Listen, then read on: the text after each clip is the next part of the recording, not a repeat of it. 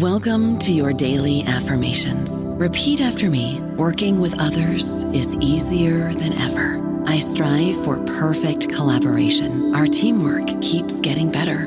Yeah, affirmations are great, but Monday.com can really get you the teamwork you desire. Work together easily and share files, updates, data, and just about anything you want all in one platform. Affirm yes to start or tap the banner to go to Monday.com. First, the bad news. SAP Business AI won't help you generate cubist versions of your family's holiday photos. But it will help you understand which supplier is best to help you roll out your plant based packaging in Southeast Asia, or identify the training your junior project manager needs to rise up the ranks, and automate repetitive tasks while you focus on big innovations. So you can be ready for the next opportunity. Revolutionary technology, real world results. That's SAP Business AI. With the Lucky Land slots, you can get lucky just about anywhere. This is your captain speaking. Uh, we've got clear runway and the weather's fine, but we're just going to circle up here a while and uh, get lucky. No, no, nothing like that. It's just these cash prizes add up quick. So I suggest you sit back, keep your tray table upright, and start getting lucky. Play for free at LuckyLandSlots.com. Are you feeling lucky? No purchase necessary. Void where prohibited by law. 18 plus terms and conditions apply. See website for details. Welcome to the New Books Network. Hello, welcome to the New Books Network. I am your host, Stephen Satkiewicz. My next guest is Anthony Tucker Jones, and we will be discussing his book, Battle of the Cities Urban Warfare on the Eastern Front, that was published by Pen and Sword Military in 2023. Anthony Tucker Jones is a former defense intelligence officer and a widely published expert on regional conflicts, counterterrorism, armored and aerial warfare. He is also the author of over 30 books. This will be my second interview with Anthony Tucker Jones. Anthony Tucker Jones, uh, welcome once again back to the uh, New Books Network. Hi, Stephen. Absolute pleasure. Thank you very much for having me back. Now, uh, as usual, we usually like to begin our interviews by asking our guests uh, tell us a little bit about yourself and what's the backstory behind writing this book. Um, well, as you know, I'm a British military historian. My tastes are broad, but I have found myself in recent years concentrating on the Second World War. One of the campaigns that's always fascinated me, because it's largely neglected here in the West, is the fighting on the Eastern Front from 41 to 45. Um, I've written a number of books over the years on on the campaigns, um, but it occurred to me it was probably a good time to write a sort of overview of the fighting for the cities, both in the Western Soviet Union and in the and, and Eastern Europe, because most books tend to focus on the bigger battles, or or they do the big three. So it tends to be, you know, Stalingrad, Moscow, and Leningrad. They're the big three, ones that you know people are interested in and, and liked. But I thought there were so many other cities that were involved in you know in the conflict uh, on the Eastern Front that it, it, it would be good to survey them. And in fact, of course, the challenge for me as a writer was what cities to include and what to leave out, because actually, when you look at it, there are an awful lot. Uh, so what I did was I kind of boiled it down to 18, uh, most of them in the Soviet Union, but some in Western Europe, because obviously as as the Eastern Front collapsed and the fighting went into the East European states, which of course were Axis satellite allies, um, uh, two of them are repeated, so for obvious reasons, Sevastopol and Kharkov is in there in there twice. Um, uh, because a, a, lot of the cities, of course, were fought, fought, over multiple times. You know, they were overrun by the Germans and then retaken. Uh, in the case of Kharkov, I mean, it, there were four separate, distinct battles for its possession. Um, so that kind of that's kind of what inspired me. You know, I, I say I, I, wrote all many years ago uh, uh, an overview called "Slaughter on the Eastern Front," which sort of you know, took the reader through all the various campaigns. But uh, to my mind, you know, it, it, seemed a good time to do, you know, this overview of fighting for the cities on the Eastern Front. But the other thing, what I wanted to do was show how Hitler's obsession with certain Soviet cities ended up skewing his strategy. You know, that actually they were his undoing.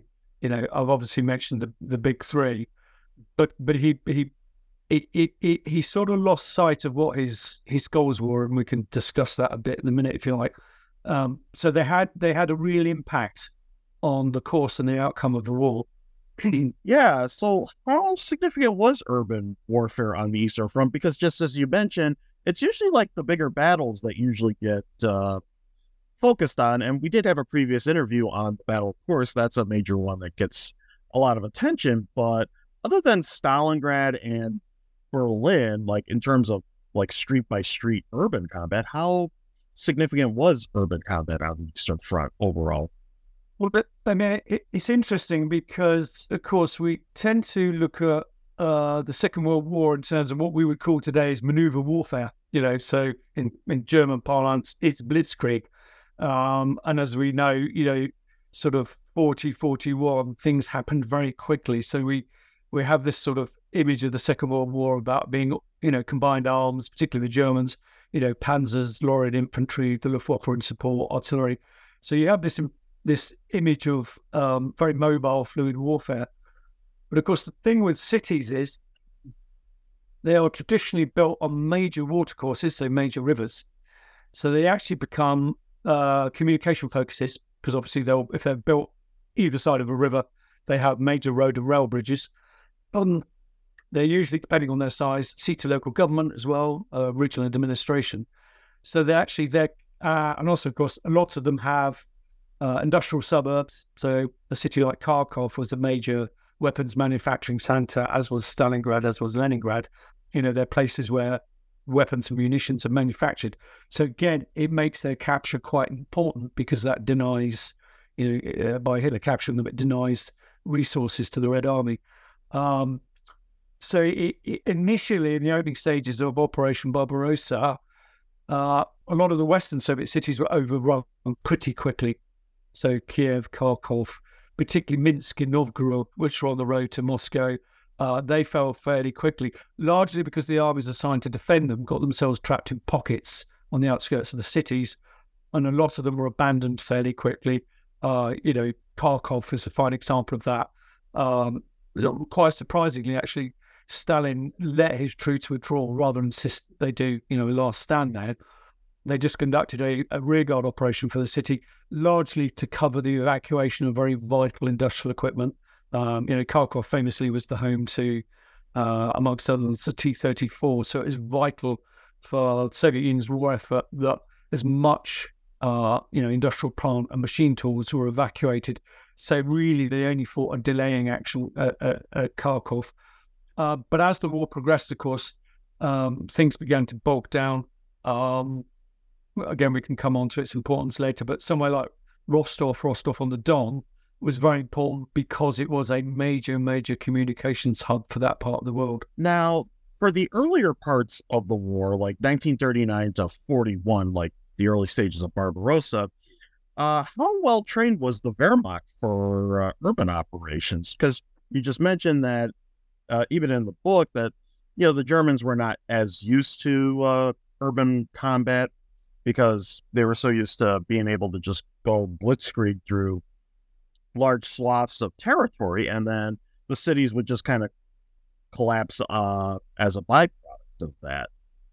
Sure, you're right. I mean, um, as with the, you know, the Germans of, had a habit of over engineering their equipment, over planning, over preparing, which actually, you know, military terms is, is is good.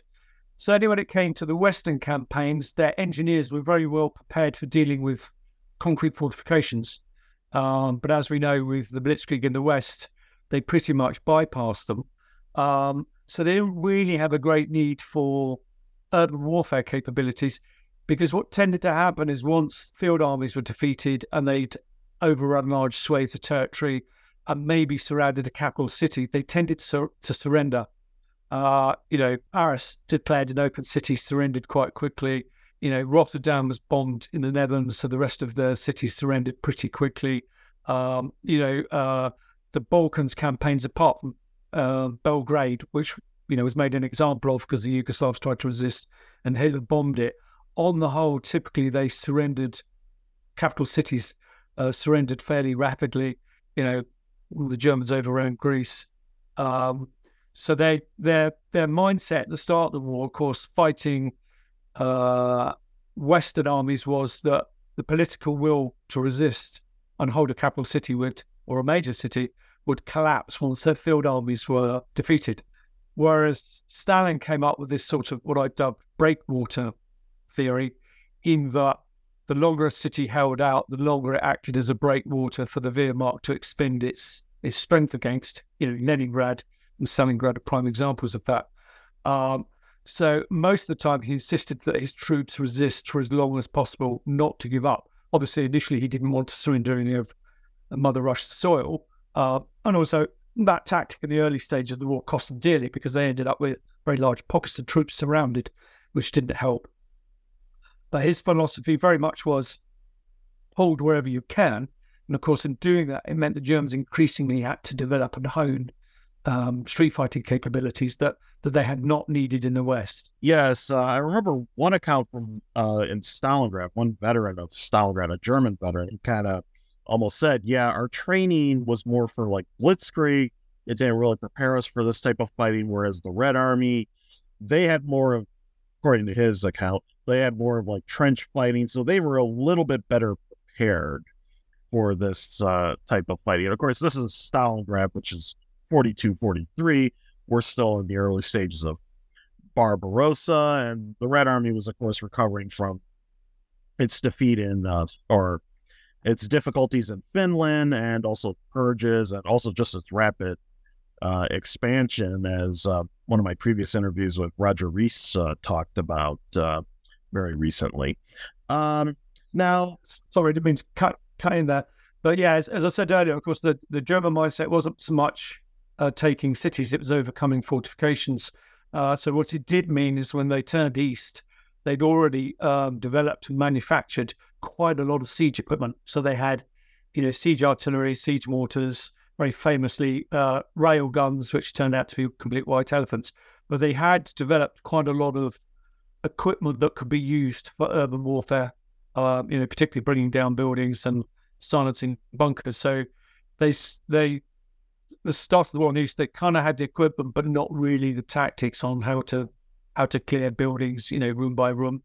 Yes. Now, one of the first major bat- urban battles that you talk about is the Battle of Moscow. And this has significance and more reasons than one, not just for urban combat context, but also this is where the Germans come the closest to actually defeating the Soviet Union, you know, at least achieving a major victory, but then also this is their first major defeat in the war. So, what significance uh, does Moscow have in the context that we're talking about? Well, the Germans came us up, uh, you know, in the winter of 41, um, 42, because they had planned for a swift victory. So the idea of Barbarossa, it was supposed to take six weeks to bring the Red Army to its knees.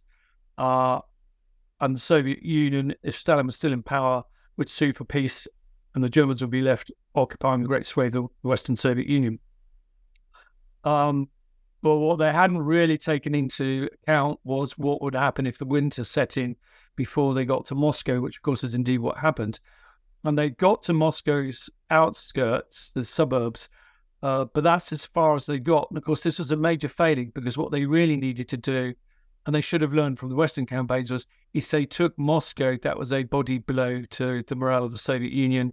Um, you know, again, it's a major communications hub major manufacturing center, but also, of course, it's the, the beating heart of the Soviet Union. And if they captured it, you know, if they launched an all-out assault for the city, would Stalin have stayed? Would he have left? Um, if the Germans had taken it, it's quite possible that there might have been a power struggle, that the army might have sought to unseat him, or one of his, you know, one of his Politburo colleagues sort of sought to have him removed. So there's a there's a chance that Stalin might have fallen if they take a Moscow. You know, he might have been killed in the in the city during its defence, or it, there might have been a political coup that coup that got rid of him. But of course, the Germans lost momentum, were ill prepared for the winter, so they lost momentum.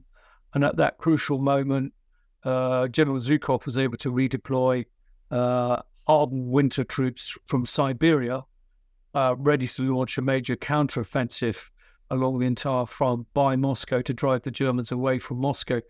Now, the Red Army did that. Their casualties were absolutely appalling. They didn't really know what they were doing.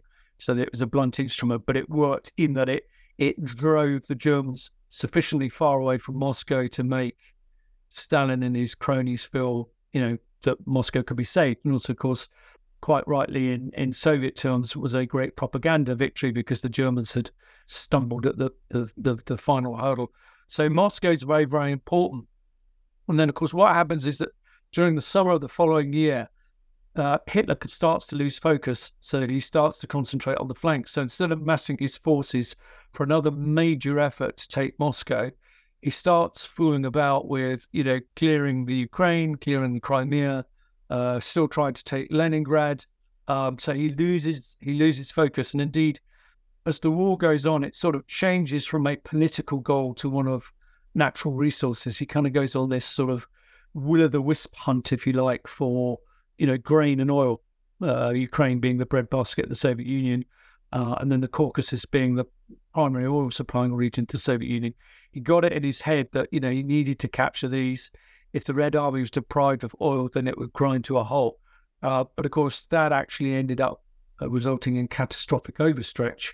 Um, so, to my mind, that's a major strategic blunder. He should have carried on trying to take Moscow. Now, another battle that you feature is the Battle of Kiev, which is, I believe, July, August 1941. And this was one reason why they delayed the assault on Moscow because Hitler insisted on clearing the flanks of Army Group uh, Center, both in the south and in the the north. So, what is the significance of the Battle of Kiev, and also what kind of contributed to the Red Army defeat in that battle? Well, the important thing to remember is at the cusp of the launch of um, Operation Barbarossa, the Soviets, of course, were not blind to what was happening. But Stalin had issued this rather ridiculous edict that nothing was to be done to provoke Hitler, even though uh, Zhukov and Timoshenko knew that the Germans were massing in, in, in Poland, uh, ready to attack. So, as a way of getting around um, Stalin's refusal to organize mass mobilization across the Soviet Union, they arranged for major military exercises to be conducted in the Soviet Union's Western Military District. Uh, but what that meant was was large numbers of Soviet troops were in transit. Uh, their weapons had not necessarily been issued, ammunition had not been issued, artillery was elsewhere, tanks were elsewhere. So in fact, Barbarossa hit the Red Army at the optimum time. You know, Timoshenko and Zhukov's intentions were were right. You know, they were well intentioned, but the problem is because they were in the process of gathering their armies, Hitler caught them at a moment probably when they were most vulnerable. Um, and what happened was that Stalin didn't really want to accept that he was losing, so he kept on insisting that the Red Army launch counterattacks. Well, of course, to do that, they had to mass their troops. And of course, in the case of Kiev, he didn't want to lose the city. They would mass large numbers of troops and conduct these counterattacks, but what that did was it simply drove the Red Army deeper into um, the Wehrmacht moose, if you like. Uh, and they and lot, very, very large, you know, hundreds of thousands of Soviet troops ended up trapped in pockets uh, and ended up surrendering because there was nowhere for them to go. Uh, and the net result of that was, of course, when they were defeated outside cities like Kiev and Kharkov, uh, there were no troops left to defend those cities because obviously they'd been surrounded and uh, and forced to lay down their arms. So certainly the battles in the Ukraine are very important. As you rightly point out, Hitler knew that he needed to clear his flanks because there were large numbers of Soviet troops on them, uh, and that that included obviously, um, you know, liquidating those that were in the Ukraine. Yes, I remember one estimate. It was almost six hundred fifty thousand Soviet troops were captured at uh, Kiev, somewhere around that number, six hundred to seven hundred thousand. That's a real impressive number for any uh, military to to lose. I, I, think what it does also illustrates the at that stage the war poor level of Soviet command and control. You know, because that you know half a million men to lose them in one go. Why was there no plan to relieve them? Why did they not withdraw? You know, why did they not conduct a rearguard action to save large numbers of them? Um, you know, in the early stages of war, Stalin would, and you know, Hitler was later to emulate it in the latter of. Stalin was adamant that they were not to give ground, and of course, if you do that, you then lose the initiative. Um, you know, because if you're stuck in one place, you can't move about. Uh, and certainly, uh, 41, 42, the Germans are fighting a very, very fluid battle. Uh, you know, they were very flexible. Uh, they fought on their feet. They showed initiative. The other thing is to remember, of course, in the opening stages of Barbarossa, much of the Red Air Force had been knocked out either in the air or on the ground. So the Luftwaffe largely had a free hand. So it meant, you know, every time the Soviets were ordered to counterattack, and they had to mash their troops. Of course, when you mash your troops, they present a very tempting target for the Luftwaffe. So they tended to be bombed and shelled into oblivion before they'd even got to the jump off points for the attacks. Luftwaffe also, of course, um, would bomb bridges. So they'd take out bridges. So it made very difficult to bring up supplies, withdraw wounded. You know, so they, they at that stage of war, the Wehrmacht working together very effectively paralyzed the Soviet command and control uh, of large numbers of troops um, and basically sapped their will to resist. Uh, again, I can't remember what the total number is. It's something like 3 million in the opening stages of the war on the Eastern Front surrendered. I mean, that's a colossal, colossal number. But that goes back to my point that Hitler knew he needed to beat the Soviet Union in six weeks because he could not afford to fight a war attrition. Soviet population was such that it could regenerate its armies. It would take time, and obviously, it would need factories to manufacture weapons. They'd need to be trained and equipped and all the rest of it. But the Soviet population obviously was vastly bigger than that of Germany. So if Hitler got locked into a war of attrition, it was one that inevitably he was going to lose. Um, and that's in part, of course, where his strategic failure comes is that he loses sight of what his goals were, you know, in terms of defeating the Soviet Union. Now, any sane person would have simply gone, don't do it in the first place. You know, it, it, it, it was a ultimately it was a war he couldn't lose because the Red Army would have retreated east of the Ural Mountains anyway, licked its wounds, recuperated, and at some point would have sought to recover the western so, western portion of the Soviet Union. So, quite what Hitler thought his long term goals were, I don't know. You know, his goal was achievable short term, but long term, I don't think it ever was. Kind of a lack of uh, grand strategy, uh, thinking on the part of the, the Germans during World War II, which really cost them in the end. Yeah, you're right. But German intelligence tried to warn him. I mean, their Eastern Front intelligence collecting organization was really, really good. You know, they they had collected all this data, all this information, so they knew all about um, Soviet industrial capacity, all about its population size, its regeneration capabilities. So it had warned Hitler, you know, that this this was a very real danger. He was picking a fight he could not win but he chose to ignore it. Yes, that was actually one issue after the war with uh, Operation Paperclip, where American intelligence they actually wanted some of these guys, uh, German intelligence officers who spied on the Soviet Union, because they wanted that data because now the Cold War was uh, underway, and they said, "No, uh, your information is useful for us, but of course the catch was also." We protected them from any type of prosecutions for war crimes but it's like, well, you help us and we'll we'll have your back, and that's kind of become a little controversial uh, over the years. Yes, you're right. I think it was Colonel Thomas Colonel Gehlen who who wrote his memoirs after the war and became a general and ended up uh, the intelligence head of intelligence in West Germany. Um, he surrendered. You're right. He surrendered to the Americans and he handed over his entire database to the Americans. You know, so all the German intelligence on Soviet Union part of the trade-off for him being given, you know, for, free from prosecution and safety in the West was that he handed over all this information, and and some of his staff went with him as well. Um, obviously, he had this very useful bargaining chip. Yes. Now, uh, another area that was a focus of urban operations in 1941 was the Crimea, which, of course, in recent years has become in the headlines again. But you focus on particularly Odessa and Sebastopol. So, what were some of the early op- urban operations in the Crimea in 1941? So, of course, is on the north coast of um, the the Black Sea. I always get the Baltic and the Black mixed up. It's that Homer Simpson moment, isn't it? Uh, the Black Sea. It's on the north coast to the to the west uh, of the sort of you know land entrance to the Crimea, is if you like the it's the Perekop Isthmus that leads onto it. Um, both were important naval bases. Um, both were attacked by the Romanians as well as the Germans. I mean, that's important to remember that Romania had sided with Germany, so took part in Barbarossa. And the Romanians put an army with German support against Odessa. Uh, and Odessa held out very well, uh, but got to the point where it was in danger of being taken.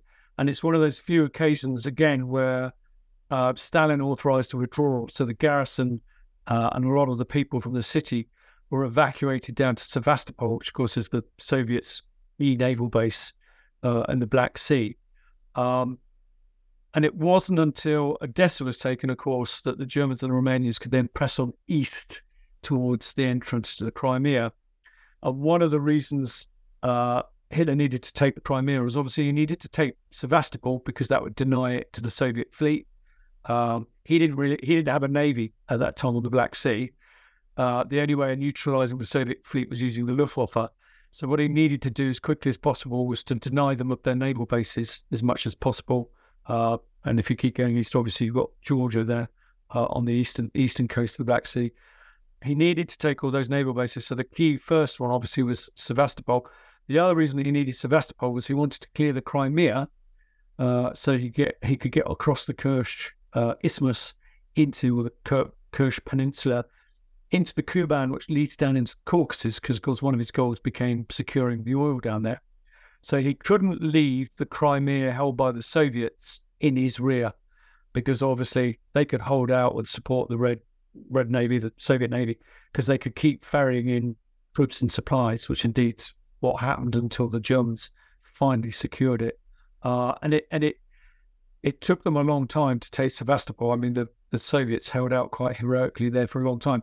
But of course, its defenses were really good because it had always been, um, because of its role over the years, you know, it had all these forts facing both to, to sea and uh, landward. And that's uh, kind of what contributed to why Sevastopol was able to hold out for uh, so long against the Germans. Well, another one of the reasons is, of course, the Germans first had to clear the rest of the Crimea. Um, and the Crimea uh, has an awful lot of mountain ranges. You know, the central area of it is heavily mountained. So to clear that, they had to do that. Also, of course, initially, the Kerch was a good point for the Red Army to cross over with reinforcements. So they had to secure that the Kerch to stop Soviet troops crossing the straits there. It's a very narrow waterway which leads into the Sea of Azov just to the north. Uh, the Germans had to close that off to stop the Red Army feeding reinforcements into the Crimea. So they had to secure that and the rest of the Crimea really before they can turn back west um, to deal with Sevastopol itself. So that's one of the reasons why it, it took so long. And before the Germans launched a full out assault, the, the Red Army kept on conducting uh, counterattacks in the Crimea. You know, kept feeding in more and more troops. And also, the Soviet Navy very heroically kept coming in very close to the Crimean coast and shelling German positions, uh, you know, at risk of being bombed by the Luftwaffe because obviously once they'd taken Odessa, they had all the airfields there so they could operate uh, down into the northern part of the Black Sea. So the initially the Red Fleet, until it start its losses got to such a stage where um, Stalin ordered it not not to put to sea anymore because you know he was losing ships too much uh, it also contributed to slowing down um, the German conquest of the Crimea. Now, Sebastopol is also where the Germans used uh, Dora, the major siege gun. And you mentioned like their siege guns uh, early on because they were expecting traditional sieges, not necessarily like street by street fighting. Uh, is that true? No. Yeah. Well, as I mentioned earlier, they, they prepared quite a lot of weapons to deal with the French Maginot Line, which, of course, was this whole series of um, concrete fortifications along the German and French border.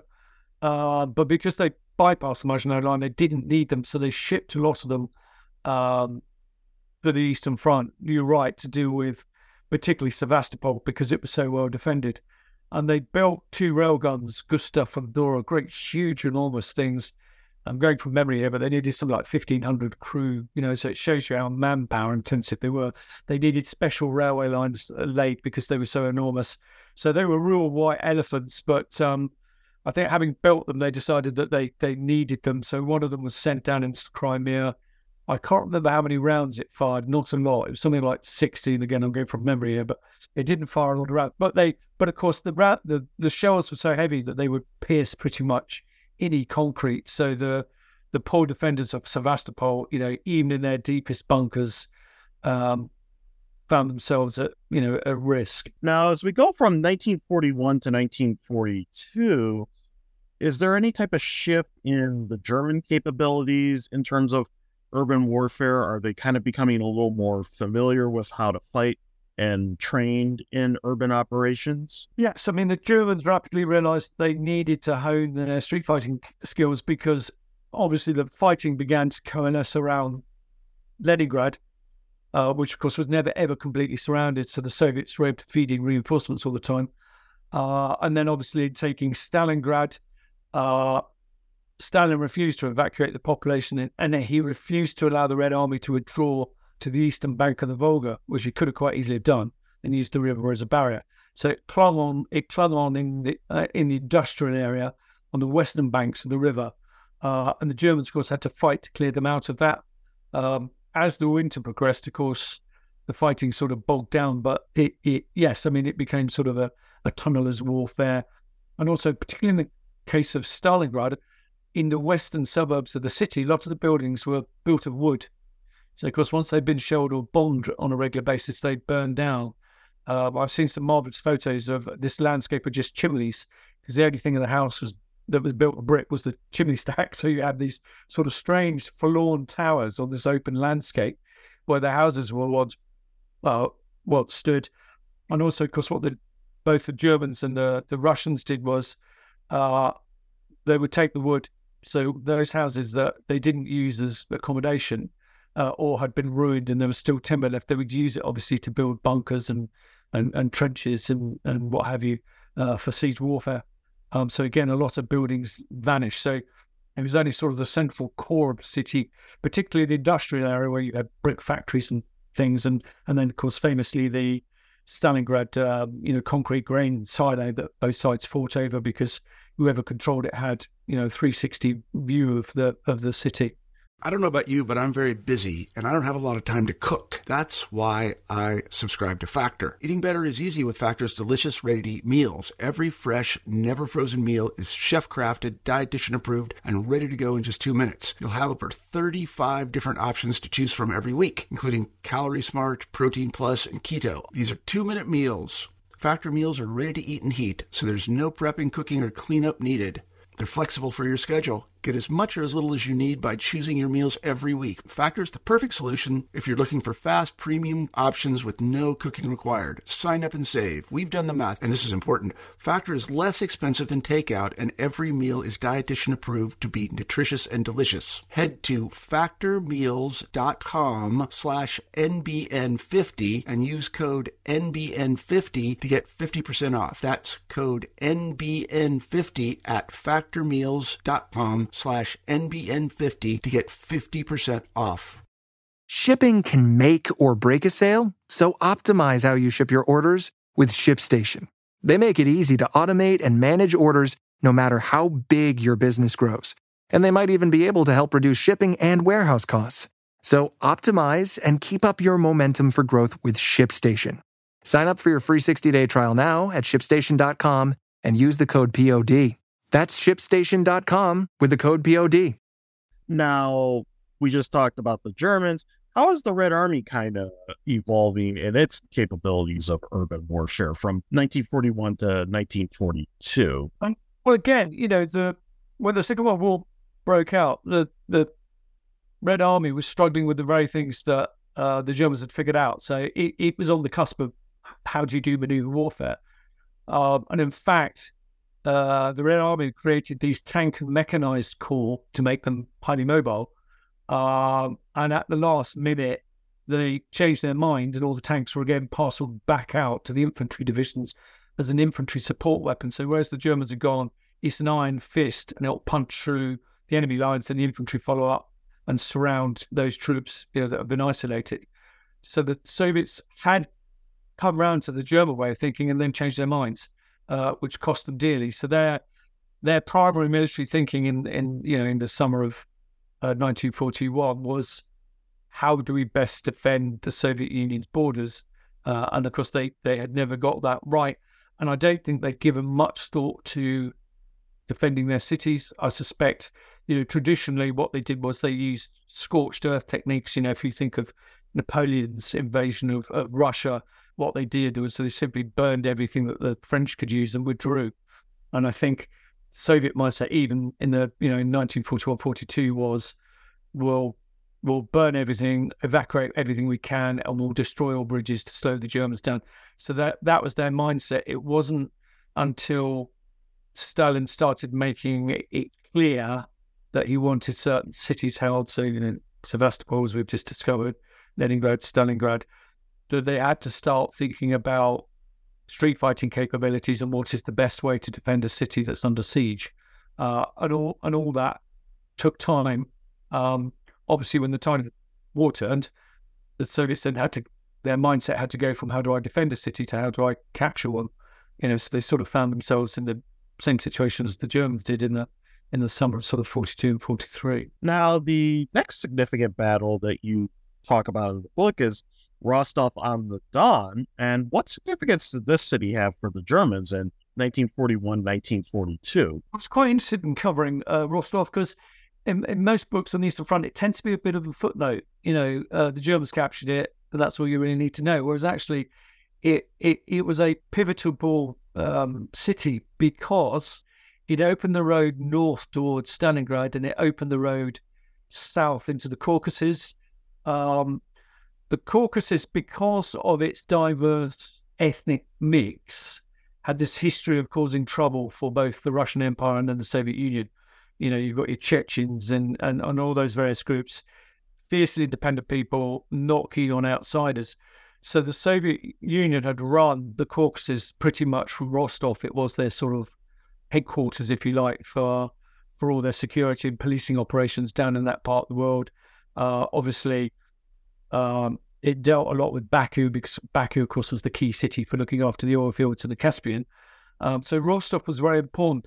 It also, of course, was a, a, communications hub. So a lot of the grain that was grown in the Ukraine and a lot of the fruit that was grown in the Caucasus, because the Caucasus have a very Mediterranean climate, so it's good for fruit and vegetables, obviously, as well as the oil, and also has a lot of raw materials. A lot of that was shipped north into Rostov and elsewhere to the Soviet Union. And likewise, uh, Ukrainian grain went through Rostov. So Rostov was a very, very important communications hub for the Soviet Union. Uh, and that's why Hitler made a point of taking it. Again, the Soviets made uh, a reasonable job of defending it. It took the Germans several efforts to do it. But of course, once they had it, it basically acted as the key for you know what became known as Operation Blau or Operation Blue, which was this dual-pronged attack uh, down into the Caucasus towards Baku and then obviously north uh, towards the Volga and Stalingrad. Now, we have talked a little bit about uh, Leningrad, uh, but uh, what was the significance of Leningrad? Because Leningrad was able to hold out throughout the entire war up until 1944 when it was relieved.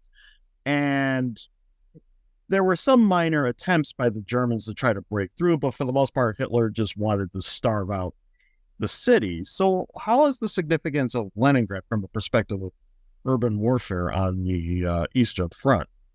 Well, first, of course, politically, it's hugely important because it used to be St. Petersburg and it used to be the capital of the Russian Empire. You know, the Soviets moved it to Moscow because Moscow was more um, central. And also, I think they felt that they were at less at risk there, you know, because they were further away from the border and potential trouble.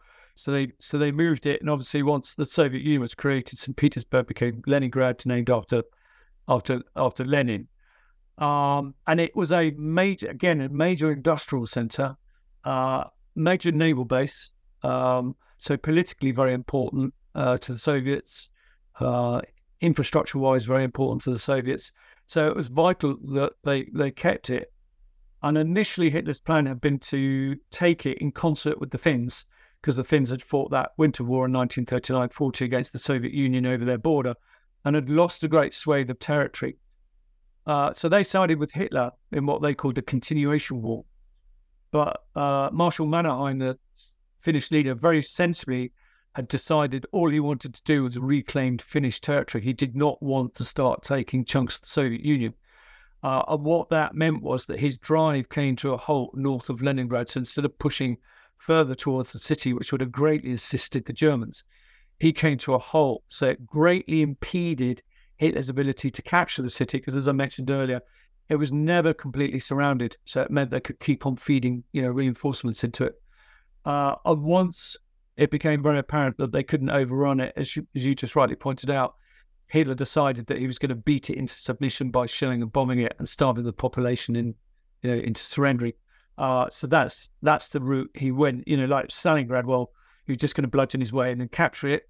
With Leningrad, because the outer defences were pretty good, plus the flaw in the plan involving the Finns, uh, and again, obviously, because it was a port, they could bring in uh, reinforcements from the sea.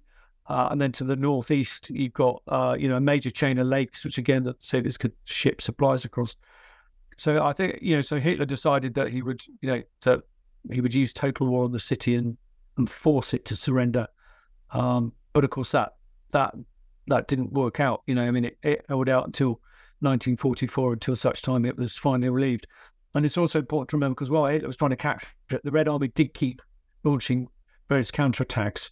You know, they did their utmost to drive the Germans away, but all the early ones, like their other counterattacks, you know, in the southern part of Soviet Union and Ukraine and, and in Belarus, uh, were poorly planned and poorly executed and poorly prepared. So often came unstuck. Again, the Red Army lost huge numbers of troops trying to defend, you know, Leningrad.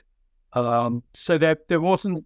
It turned into trench warfare. To so go back to the original point of your question, there wasn't really street fighting when it came to Leningrad. Obviously, there were towns and the outer defences that were captured and fought over, but essentially it turned into siege warfare because the Soviets dug in in their outer perimeter outside the city, and likewise the Germans dug in facing those Soviet defences. Um, it's also worth remembering, as I as I just mentioned, that part of the world was not good for armored warfare. So it's heavily forested, and there are lots of lakes. So it it it it wasn't friendly for manoeuvre warfare. Very much an infantry battle.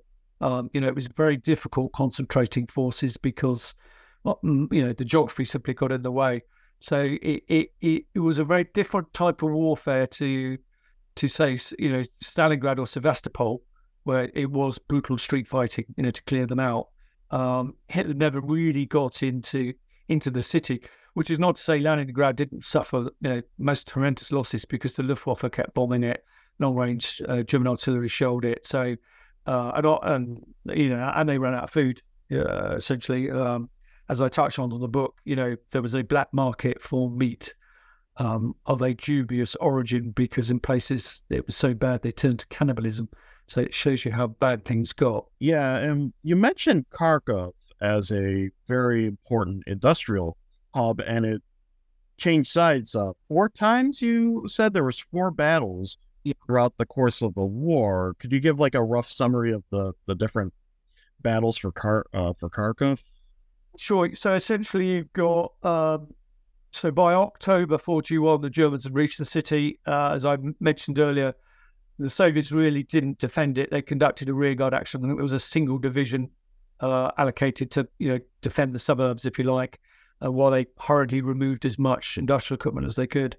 Um, and then in March 42, um, encouraged by that winter offensive to save Moscow, Stalin ordered a counterattack to retake the city. Uh, again, it was one of those classically poorly trained, uh, not poorly trained, poorly prepared operations. They'd already been fighting in that area, and southwest of the city, the Soviets had created this massive salient with troops in, you know, a bit like an early um, Kursk, if you will, um, and seemed blind to the fact that the Germans were massing either side of that salient. So they launched a major offensive in that salient with a view to looping around and, and you know cutting off all the German forces west of Kharkov. But what that did was it simply drove them deeper into the trap they were already in. Uh, you know, the Germans were well aware of what they're doing. So that counterattack ended in tears. Uh, and then in March 1943, they tried to they tried to liberate it again, you know, because it's such an important city. Uh, and on this occasion, it was one of those very rare occasions where German troops managed to withdraw, although Hitler always ordered them you know, to stand fast wherever they were. Um, the Manstein down there, the SS did him a favour because the SS divisions north of the city went our positions untenable and drew. Uh, so Ma- well, Manstein had a reason to evacuate the city, which he did. So his forces withdrew in good order and prepared to counterattack. And again, of course, the Soviets came headlong into the city um, stretch their supply lines, what have you. And von Manstein launched this very famous riposte, which defeated um, you know, the Red Army once more. So that's the third battle. Uh, and then the fourth one took place after Kursk um, because you know the Germans ran out of steam there to the north of the Kursk salient. The Red Army was able to liberate the city of Orel, which is again major communications hub. You know because you had German shoulders either side of the Soviet bulge in Kursk. So they, they flattened out that northern shoulder. And then they did the same, exactly the same with the southern shoulder of the Kursk salient. by liberating the city of Belgorod and Kharkov, uh, which was a, both bloody battles for the cities because the SS, the Waffen SS, did their utmost to prevent them, um, you know, liberating them, but they simply didn't have the resources to stop them. You know, by this time, um, uh, the German armed forces are increasingly short of resources. So, uh, summer of '43, you know, Kharkov is is is finally liberated for good. Uh, and of course, it's it's that stage when Soviet morale really is taking a boost because they're going, you know, we've got the wherewithal now to drive the Germans out of our cities and and and you know and keep them. Um, so that's the four battles for Kharkov. So you you can see, but you can see again how uh, the importance of that city kind of skewed both sides' strategy all the time. You know, because what it did was it meant they lost the ability to maneuver on the battlefield because their their goal was that city, not not you know what's going on on the battlefield, if you like.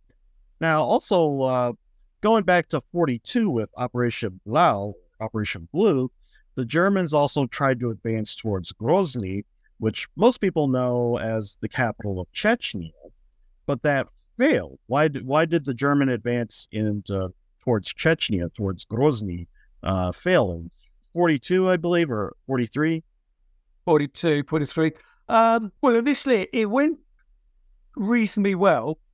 Um, but of course, by that point, the Soviets had created all these defensive lines, um, you know, between the Black Sea and the Caspian, because obviously the Caucasus is effectively a funnel of land between those two seas. And again, enormously um, mountainous. You know, the, it's obviously the Caucasus is a mountain range, you know, so uh, not again not ideal country to fight in, particularly in the winter. Um, and the Germans lacked uh, they had some good mountain divisions. Uh, the Romanians committed some mountain divisions as well. So they had units specifically trained for mountain warfare, which was good, but they lacked armor. So I think initially there was um, only one or two panzer divisions available to, to fight their way south. So, because the further they got, the, the longer their supply lines became, the more stretched they were, and the more the Soviet defenses began to solidify. Uh, and also, Stalin made it known that you know, Grozny was not to be lost because if they lost that, there was a good chance they would get to Baku. Uh, and they didn't want to lose Baku because of the importance of the oil fields. Um, so really, the short answer is why they never made it is they kind of lo- they ran out of steam. You know, the Russian winter got them, the mountains got them, um, and they were pretty much at the the end of their lines of communication. Uh, but it's also re- worth remembering that while they were trying to cut their way to Grozny, which is sort of you know, eastern part of the Caucasus, they were also fighting their way down the eastern coast of the Black Sea. So all those uh, seaports in the western part of the Caucasus, obviously Hitler wanted to secure those to deny them to the uh, Soviet Navy. Uh, so you, effectively, you had two campaigns going on at the same time in that part of the world, both competing for resources. Um, I think it's Novosibirsk, forgive my pronunciation, major seaport that that proves a major problem securing that because they simply didn't have the resources. Um, you know, I think it's uh, Batumi is another one. That, there's a series of major ports down that I'm going from memory, going you know down that western that western coastline. Sorry, east, well eastern coastline of the of, uh, of, the Black Sea. Major series of ports, and again, of course, the Soviets put up major resistance, uh, and all that took time to clear them. But at the same time, they're trying to get to you know trying to reach Grozny and then uh, uh and and then onwards.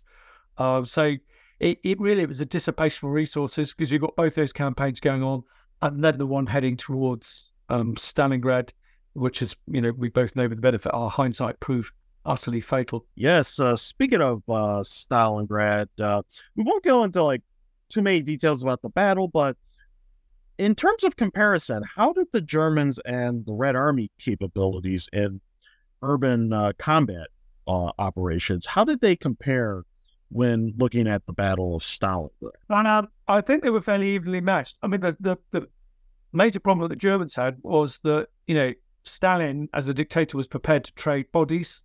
Now, Hitler was prepared to do that to an extent because he didn't have the resources to keep replacing them. Um, so, in terms of the defense of, uh, you know, Stalingrad on that western bank of the Volga, common sense would have been withdraw your troops to the eastern bank. But Hitler, uh, Hitler, Stalin wouldn't let them do that. So they kept firing reinforcements into the fight. So it became a real meat grinder for the Red Army. I mean, it literally was an attrition of bodies, if you like. Um, which ultimately, of course, the Soviets won because of, because of that that disregard for human life. As I say, you know, uh, Stalin refused to allow the civilian population to be evacuated because he didn't want it an open city. He didn't want to signal the fact that he'd abandoned it. You know that effectively Stalingrad, like Moscow, became a, a line in the sand. You know that the, the, Germans were not allowed to cross. It was a red line. We call them these days, don't we? It was a red line across, you know, which the Germans were not not allowed to cross. So, in in terms of you know sniper warfare, tunnel warfare, trench warfare, street fighting, they were kind of evenly matched because essentially by the winter they'd fought each other to a standstill. Um, largely because, of course, both sides were running out of resources.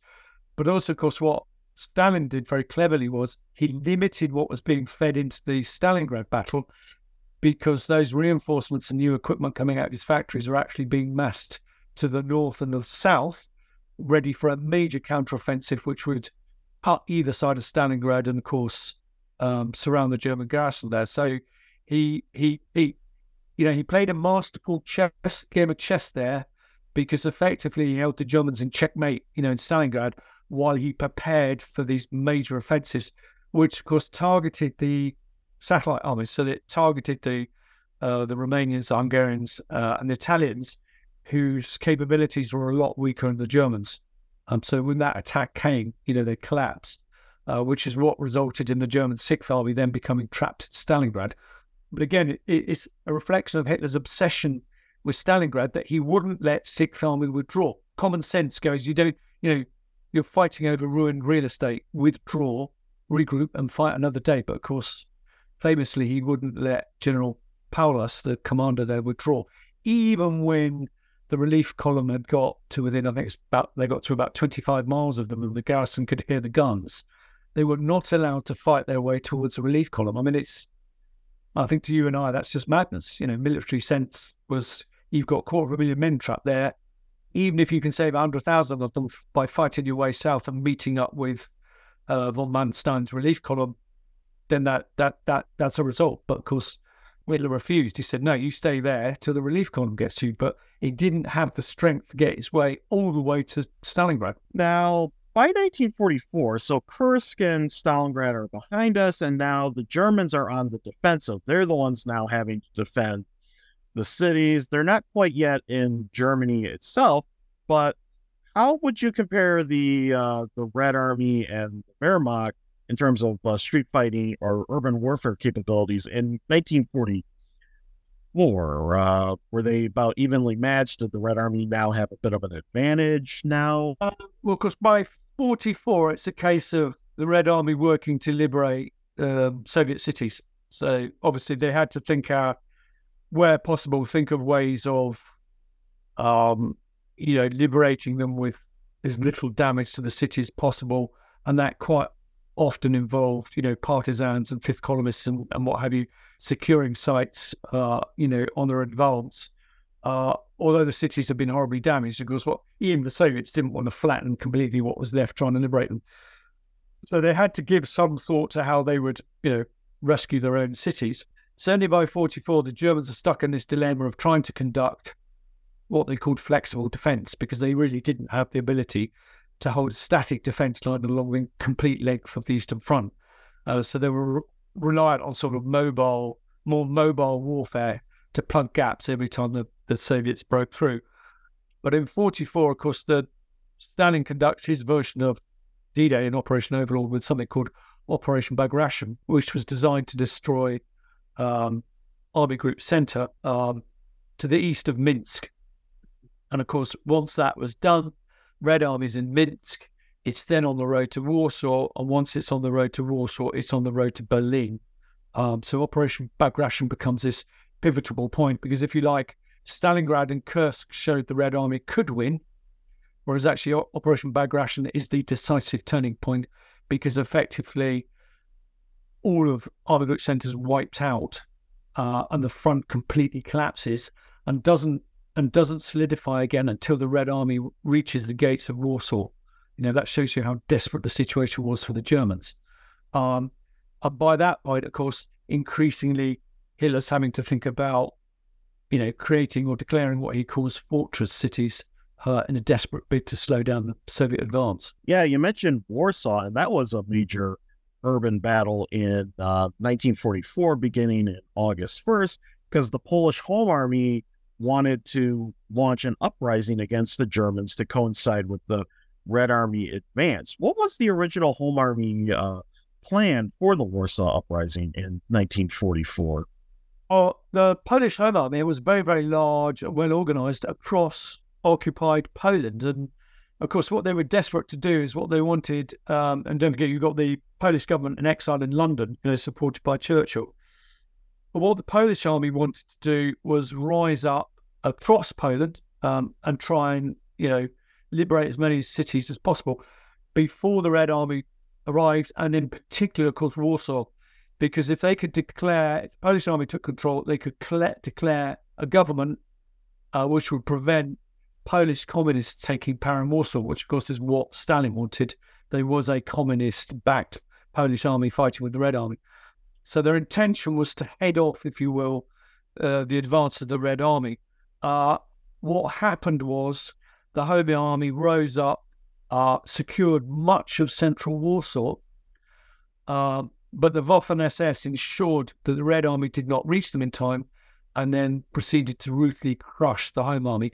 I mean, again, logic suggests that it would have been sensible for Hitler to withdraw his forces west of Warsaw and leave it to the Russians. Uh, but no, he systematically crushed the Polish army, Home Army, uh, and then and then Himmler instructed the flattening of the entire city. I mean, he leveled most of it uh, out of you know out of nothing more than spite, quite frankly. Um, so Warsaw is a prime example of probably one of the you know the most horrific and worst aspects of urban warfare. In that, um, and course the units, the a lot of the units that the Germans used to clear the Home Army were very ad hoc.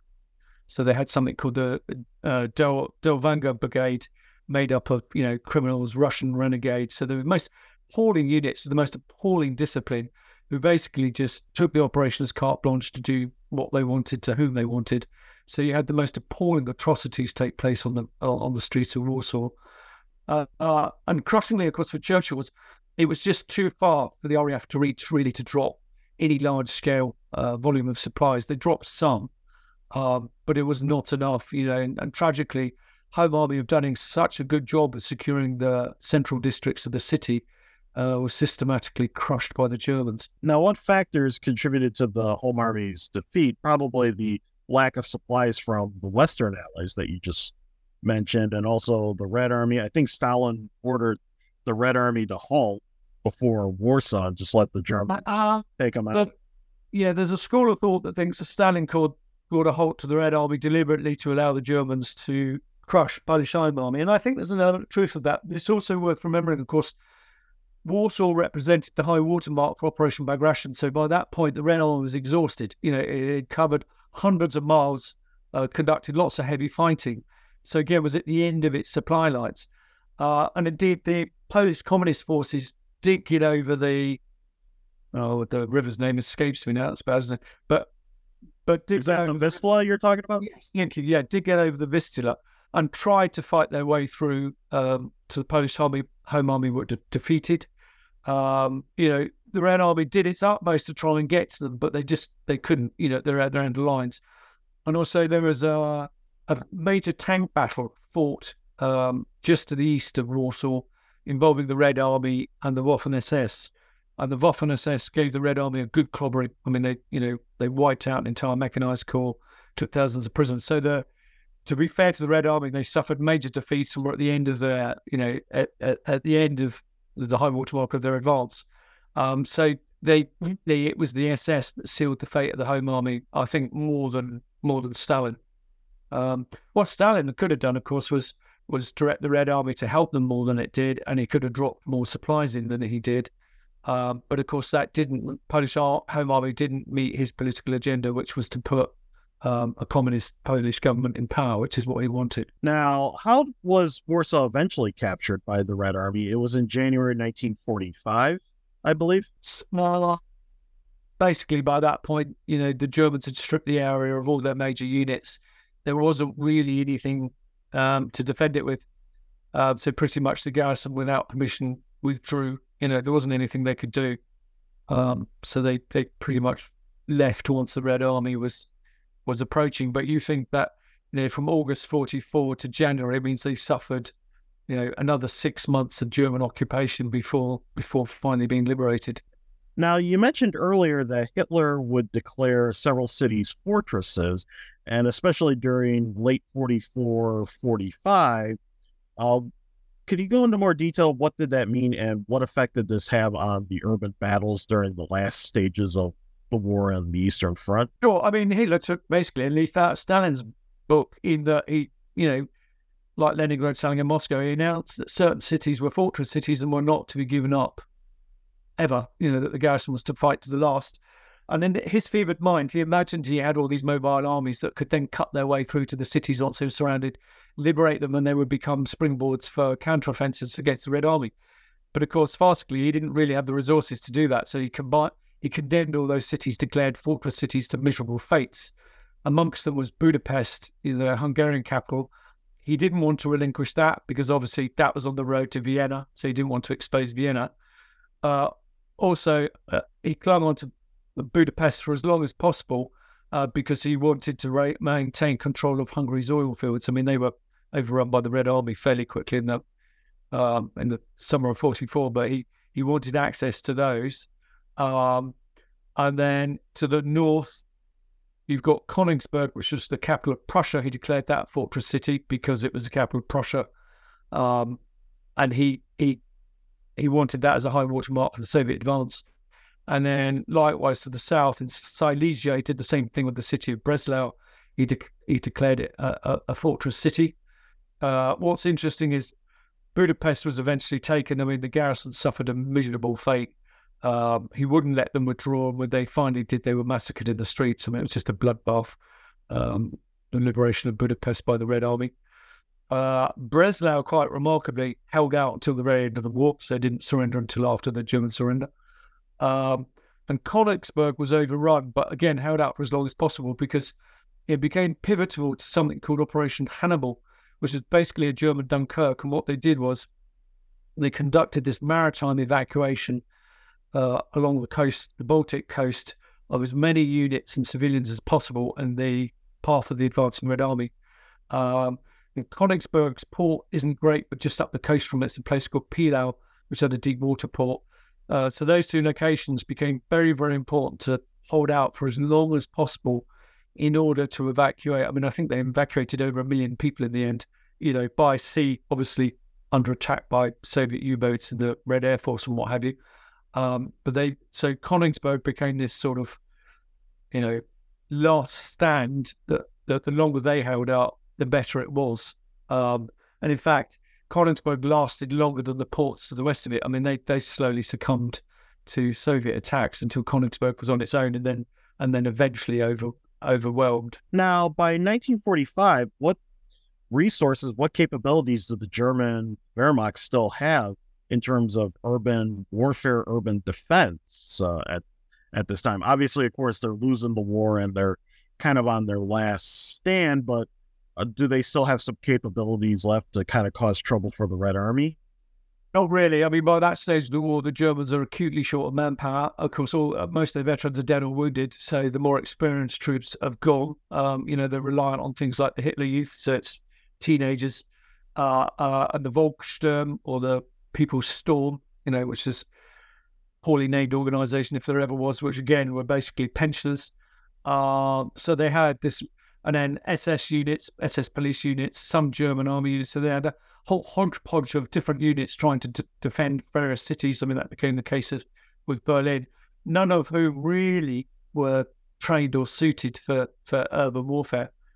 But the key point thing with the with the Soviets is that for them, increasingly, particularly once they were out the Soviet Union, urban warfare became a blunt instrument. So they tended, whereas the Germans had developed specific siege equipment, the Soviets never really did that. So they relied on their battlefield equipment, so heavy artillery, tanks, and rocket launchers.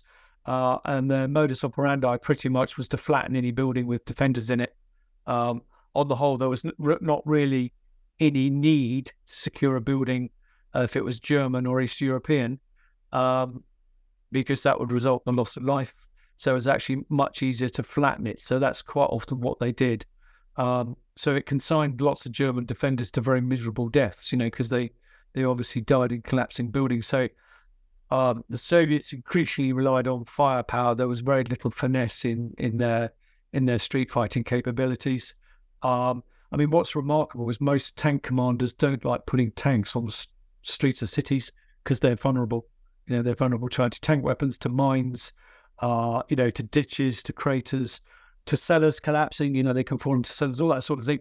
Uh, but the Soviets had no no such scruples. You know, they would put Joseph Stalin heavy tanks onto the streets. You know, great huge heavy things with great old tank gun barrels as well. You know, which would snag on buildings. No, they didn't, didn't worry about that. They would just drive up point blank range to a building and, and, and level it with everyone in.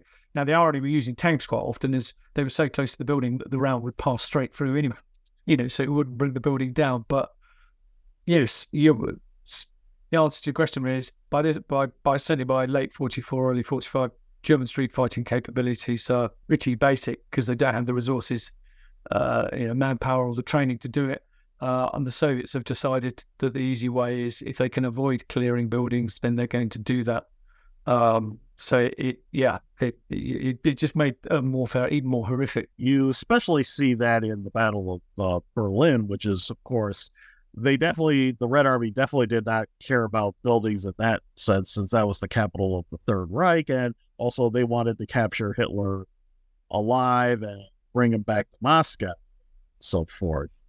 In, I mean, you're right. With with Berlin, you know, the gloves are off.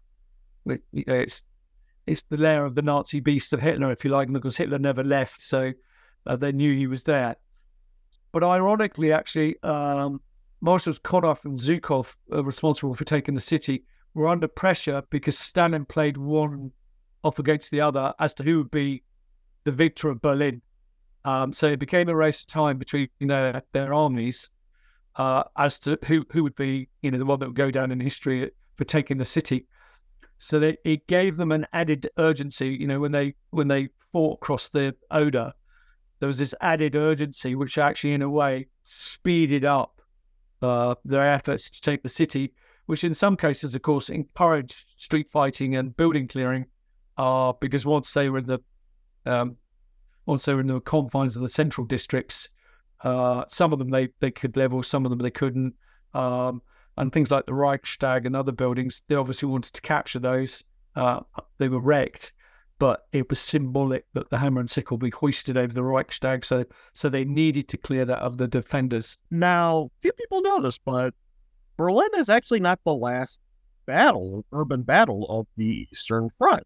It was actually Prague, and fighting in that city actually continued even after the official German surrender? Why was there fighting in Prague after the the German surrender? I always find the fight of Prague, uh, Prague, sorry, Prague fascinating.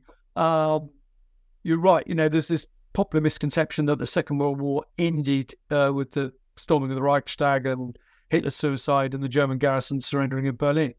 Uh, but actually, the fighting went on for at least another week after Berlin was overrun um, around the Czech capital. The reason for that being is that the Germans had an army group, uh, the remains of Army Group Center, trapped to the east of the city. Uh, and also, there were tens of thousands of German civilian and military administrators in the city. Um, and they became caught up in this sort of crossfire because the Czechs rose up, understandably, to try and throw the, the Germans out of the city. They wanted to take control of it before the Red Army turned up like Warsaw, so there, there was that added urgency.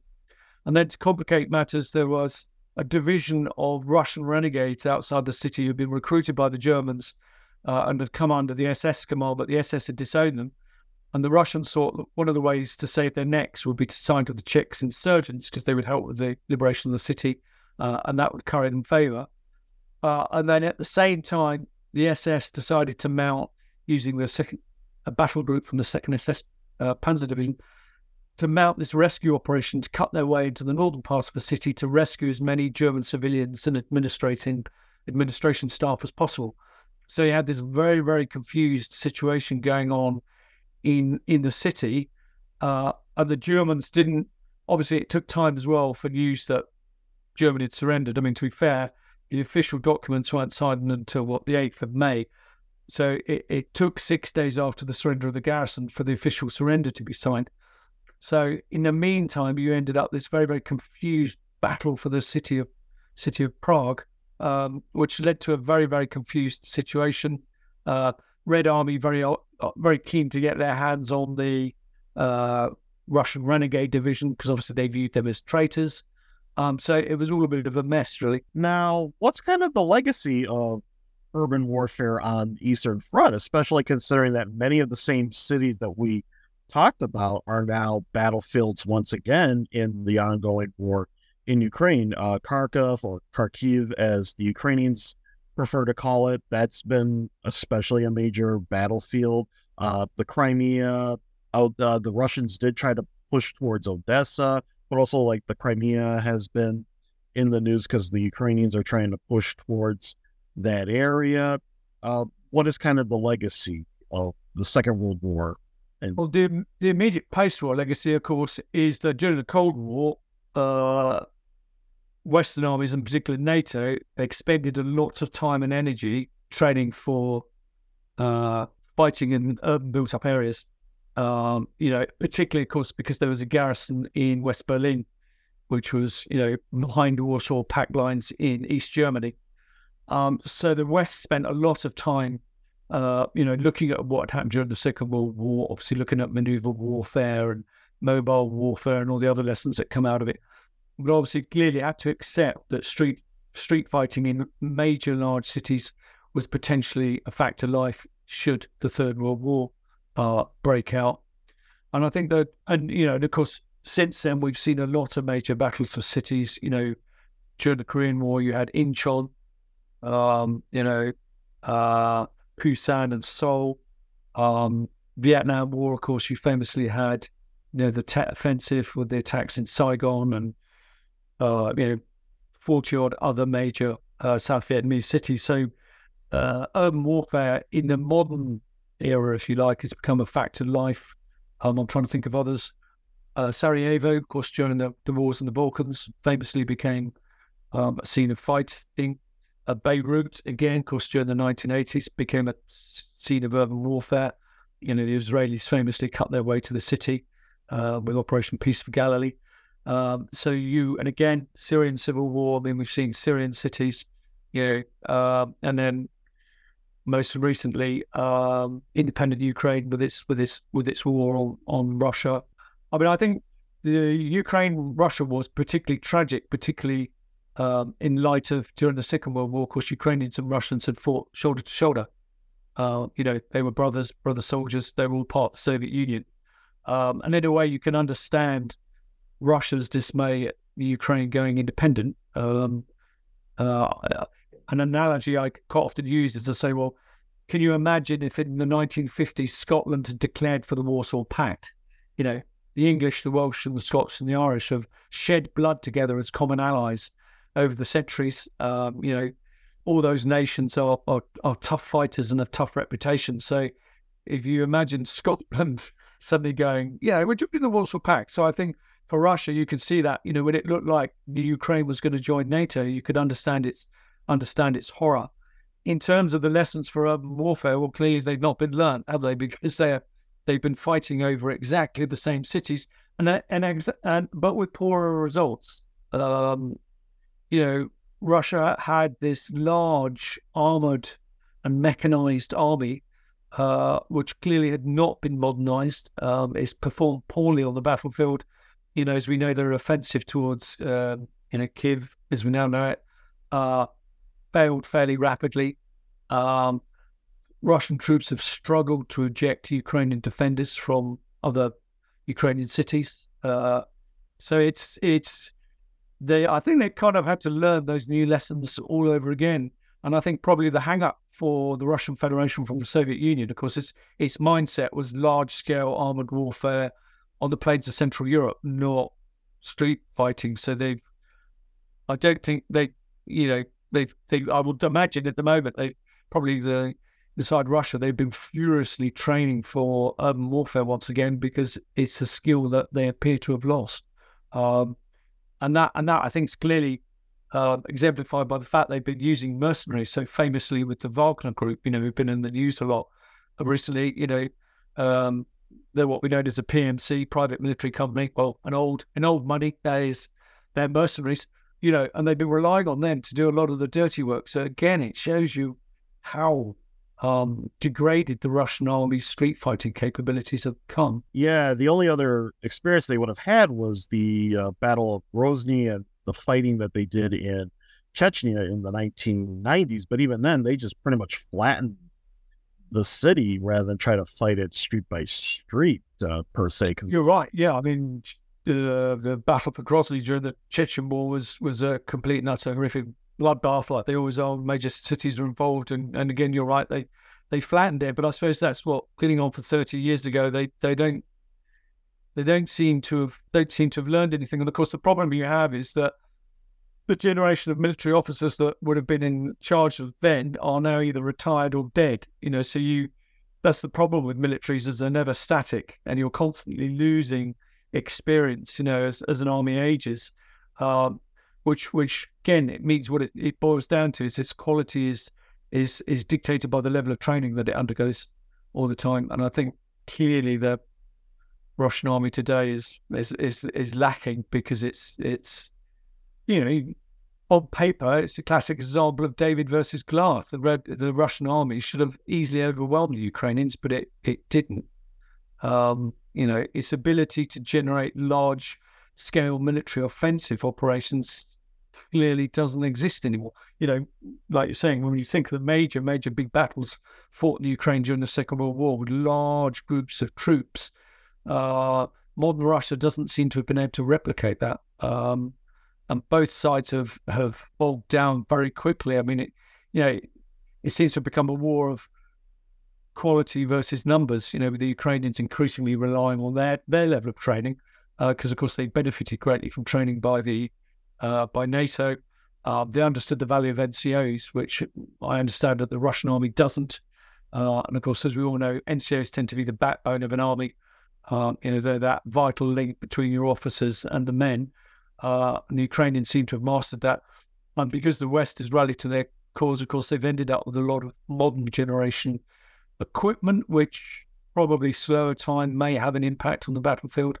I know there's been much discussion on whether the Ukrainian, um, you know, counterattacks offensive is, is is making much ground or having much success. But for the Ukrainians, of course, again, it, politically, you've got to decide, you know, what what are acceptable losses to liberate your own your own soil. And if and if you're committed to losing too many men, again, you're going to lose a lot of experienced troops that have been trained that are difficult to replace, and then you're back in that cycle of the fighting stagnates, and you know, so it's a vicious circle. Yeah, so we are kind of seeing this legacy play out uh, before us. So uh, this has been a real interesting, albeit a very heavy topic, especially towards the end, as we just mentioned. But do you have any final thoughts? Maybe touch on anything in the book that we didn't get to in the interview. Uh, well, I think my final thought is never invade the uh, Russia because it's a recipe for disaster. You know, everyone that's attempted it has learned that the hard way be it Napoleon or, or, or Hitler. Um, and again, I think, you know, and another modern comparison, of course, is, is Gaza and Gaza City, you know, what's going on with uh, Israel and the Palestinians at the moment. You know, p- people seem to have short memories. They're shocked at the devastation caused by urban warfare, but that's a sad reality of fighting in, in major cities. That's what happens. You know, the only way you can get a defender out or neutralize them is to flatten the building they're in um, and that's always been the case, and and and probably always will be. I don't think there isn't a magic recipe for um, urban warfare. It doesn't matter. Yeah, your your troops can be well trained, particularly attackers. You can train them on you know build, room clearing and building clearing and all that. But ultimately, it you know whatever the real estate you're fighting over will end up badly damaged. I mean that that's the reality of it. Um, in terms of the book, well, I hope it, it gives people a good overview, uh, uh, but also it kind of takes the reader down to the tactical level. You know, it, it, describes the kind of key bits of the fighting for each of the cities, so it gives you a sense of what happened. And I say, as we mentioned at the beginning, you know, commonality always, of course, is with cities is that you need to secure, um, you know, government buildings, town halls, uh, bridges, railway stations, uh, and none of that's changed. You know, they, they, are, if you control those, then you control the city essentially. Uh, and that's why they always become focuses for the fighting. Um, you know, that was particularly the case in, you know, Warsaw and, um, well, all the others, uh, Budapest, Vienna, you know, because we only touched on Vienna. But um, so I think the lessons probably from the Second World War are still valid. It's just how you implement them that's the it's the difficult part. I guess in this age of AI and drones, um, it certainly makes life easier for the attacker because you have the ability to see in buildings without you know having to put a person in that room. Um, so are, the technology is helping, but ultimately it's still about boots on the ground even at this stage. So we always like to end our interviews by asking our guests, uh, "What are you working on now?" Uh, well, funny enough, uh, I just finished a book on Churchill, so that's just gone to the publishers. Uh, earlier in the year, I also did a book on uh, the fall of Berlin. So again, same theme, Battle of the City. So I've done a, a short book on on the Battle of Berlin, and that's with the publishers. Uh, and then the project that I'm just about to launch myself into is on the Battle for the Rhineland um, from the German perspective. As you may be aware, I did a book called The Devil's Bridge about the Battle for Arnhem from the German perspective, and then I did one on the Battle of the Bulge from the German perspective. So I'm I'm going to do one on on all the various battles for the for the Rhine, and and try and get the reader in the mindset of why did the Germans, you know, because by the time the Allies had got to the Rhine and the Rhineland, the war's pretty much lost anyway. So I'm trying to get the reader into the mindset of why did the Germans carry on resisting? Uh, what was the reason for that? Were their defensive choices the right ones? Uh, you know, because you've got the Reichswald, Hurtgen, there's all those major forests. Um, you know, so there's there's a lot of fighting that took place, you know, both on the Upper Rhine and on the Lower Rhine. Uh, you got famous Colmar Pocket, of course, and then things like Operation Plunder. You know, uh, the Germans really did not have the resources to fend off Monty when he finally launched his major set piece battle to get over the Rhine. So it looks at all that. Um, I have yet to write it, um, so that will keep me quiet in the new year. it's a dilemma a lot of us face. Uh, we got this huge project planned, but yet we haven't begun it Uh, but yeah, but when you finish some of those, maybe we'll have you on once uh, once again on the podcast. Yeah, it'd be a pleasure. Thank you. Uh, Anthony Tucker Jones, thank you for joining us on the New Books Network. Thank you very much for having me on again. Thank you for listening to this episode of the New Books Network. I am your host, Stephen Satkiewicz. Until next time.